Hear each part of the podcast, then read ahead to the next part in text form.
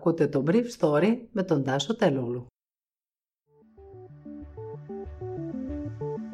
Καλημέρα σας. Σήμερα είναι Δευτέρα 19 Απριλίου 2021 και θα ήθελα να μοιραστώ μαζί σας αυτά τα θέματα που μου έκαναν εντύπωση. Αναταράξει το Ταμείο Χρηματοπιστωτικής Σταθερότητας λίγες μέρες πριν την επιλογή διαδόχου του Μάρτιν Ξούρτα. Διαφωνίες για την Τράπεζα Πυραιός. 350.000 εμβόλια της AstraZeneca λιμνάζουν. Τα εμβόλια της Johnson Johnson πρέπει να περιμένουν μέχρι την άλλη Παρασκευή. Προβλήματα με την τροφοδοσία των self-tests.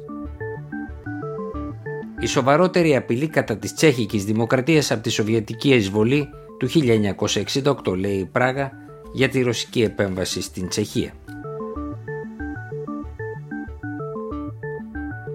Ο Διευθύνων Σύμβουλος του Ταμείου Χρηματοπιστωτικής Σταθερότητας, Αυστριακός Μάρτιν Ξούρντα, είναι πιθανό να οδηγηθεί σε δικαστική διαμάχη για την πρόορη διακοπή της θητείας του.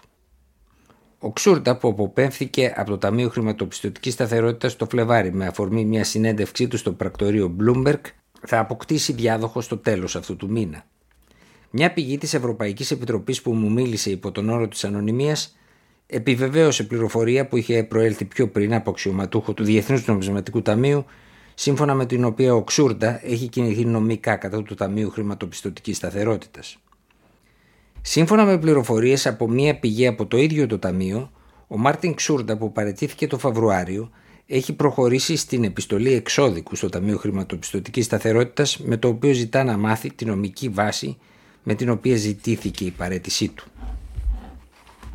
Η υπόθεση αυτή δεν είναι η μόνη τραπεζική εκκρεμότητα που φέρνει τη χώρα απέναντι στους δανειστές της.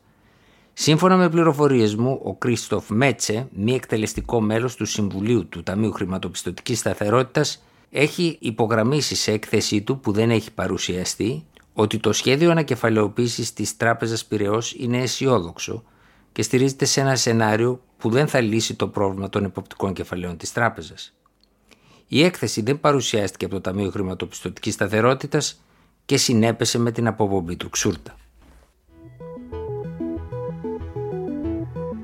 350.000 εμβόλια της AstraZeneca μένουν αδιάθετα, ενώ το κράτος καταβάλει προσπάθεια να προσελκύσει πολίτες να εμβολιαστούν με το συγκεκριμένο εμβόλιο. Να σημειωθεί ότι σύμφωνα με όσα μου μετέφερε επικεφαλής βάρδιας σε εμβολιαστικό κέντρο στην Πάτρα, οι ευπαθείς ομάδες 16-18 ετών εμβολιάζονται με Pfizer, 18-30 ετών με τα δύο εμβόλια mRNA, δηλαδή Moderna και Pfizer, ενώ μόνος στους πάνω από 30 ετών χρησιμοποιείται και το εμβόλιο της AstraZeneca. Αυτό σημαίνει πρακτικά ότι για αυτή την ομάδα των εμβολιαζόμενων χρησιμοποιούνται οι συστάσεις των Βρετανικών αρχών, την ώρα που ο Ευρωπαϊκός Οργανισμός Φαρμάκου θα δώσει αύριο στη δημοσιότητα τις δικές του συστάσεις σχετικά με το εμβόλιο. Ο μόνος τρόπος να ξεστοκάρουμε από τα εμβόλια της AstraZeneca είναι να τα ανοίξουμε για νεότερες ηλικίες άνω των 30 ετών, μου είπε χθες μέλος της Εθνικής Εμβολιαστικής Επιτροπής. Όμως η μη χρήση του εμβολίου αυτού για τις ηλικίες 20 έως 30 ετών είναι σχεδόν βέβαιη. Μέχρι την Παρασκευή οπότε και θα αποφασίσει το CDC σχετικά με τη χρήση του άλλου εμβολίου που παρουσιάζει πρόβλημα με τρομβωσικά επεισόδια εκείνου της Johnson Johnson δεν αναμένεται να υπάρξει απόφαση στην Ελλάδα για τη χρήση του πρώτου μονοδοσικού εμβολίου κατά του κορονοϊού. Σε μια άλλη εξέλιξη, η Γενική Γραμματεία Πολιτικής Προστασίας κήρυξε έκπτωτη την εταιρεία SwissMed που επρόκειτο να φέρει 3 εκατομμύρια self-test το μεσημέρι του Σαββάτου η Ελίζα Τριανταφύλου έστειλε εκ μέρους του Inside Story ερώτημα στη Γενική Γραμματεία Πολιτικής Προστασίας για το αν αφού είχαν περάσει 7 εργάσιμες μέρες η εταιρεία θα εκκηρύσει το έκπτω της σύμφωνα με τους όρους του διαγωνισμού. Σύμφωνα με πληροφορίες μου οι υπηρεσίες είχαν ήδη εισηγηθεί την έκπτωση της εταιρείας την προηγούμενη μέρα. Οι ηθήνοντες της εταιρείας επιχείρησαν να κερδίσουν μια τριήμερη προθεσμία, πράγμα που απέρριψε η Γενική Γραμματεία Πολιτικής Προστασίας, όπως εξάλλου προεβλέπεται από τη σχετική προκήρυξη. Η εταιρεία χάνει τώρα την εγγυητική της των 504.000 ευρώ και με βάση τις προβλέψεις πρέπει να μείνει τρία χρόνια μακριά από τους διαγωνισμούς του δημοσίου. Τσέχικη Δημοκρατία είναι η χώρα της Ευρώπης με τη μεγαλύτερη επιδημιολογική επιβάρυνση στο τρίτο κύμα του κορονοϊού.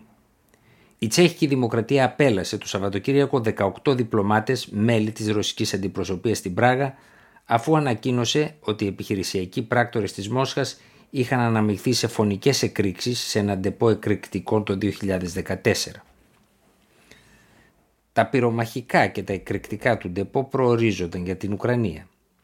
Η έκρηξη που στήχησε δύο ανθρώπινες ζωές τον Οκτώβριο του 2014 σημάδεψε τη χώρα. Δύο μήνες μετά από την πρώτη έκρηξη σημειώθηκε και μια ακόμα. Τώρα η τσέχικη κυβέρνηση θεωρεί ότι έχει αποδείξεις για τη σχέση των ρώσικων μυστικών υπηρεσιών με τα περιστατικά αυτά. Ο πρωθυπουργός της χώρας, Αντρέας Μπάμπης, μίλησε για ξεκάθαρες αποδείξεις που έχουν στα χέρια τους οι υπηρεσίες πληροφοριών της χώρας του για την ανάμειξη στελεχών της ρωσικής υπηρεσίας GRU. Οι δύο βασικοί υποπτοί που βρίσκονταν στην Τσεχία κατά το επίμαχο διάστημα κατηγορούνται από τις Βρετανικές αρχές για την απόπειρα δηλητηρίασης του πρώην Ρώσου πράκτορα Σεργέη Σκρίπαλ το 2016. Οι 18 Ρώσοι διπλωμάτες χαρακτηρίστηκαν πράκτορες και κλήθηκαν να εγκαταλείψουν την Τσεχία.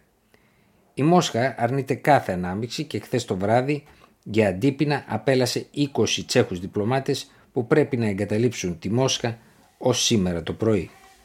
Ο Τσέχος Υπουργός Εσωτερικών Γιάν Χάματσεκ είπε πάντως ότι οι ζημιές στις τσέχο-ρωσικές σχέσεις είναι βέβαιες. Οι Τσέχοι σκέφτονται τώρα να αποκλείσουν μια ρώσικη εταιρεία από ένα σημαντικό διαγωνισμό για τον εξυγχρονισμό του πυρηνικού σταθμού τους στο Ντουκοβάνο και να θέσουν σήμερα το πρωί το θέμα στα όργανα της Ευρωπαϊκής Ένωσης. Ήταν το Brief Story για σήμερα Δευτέρα 19 Απριλίου 2021.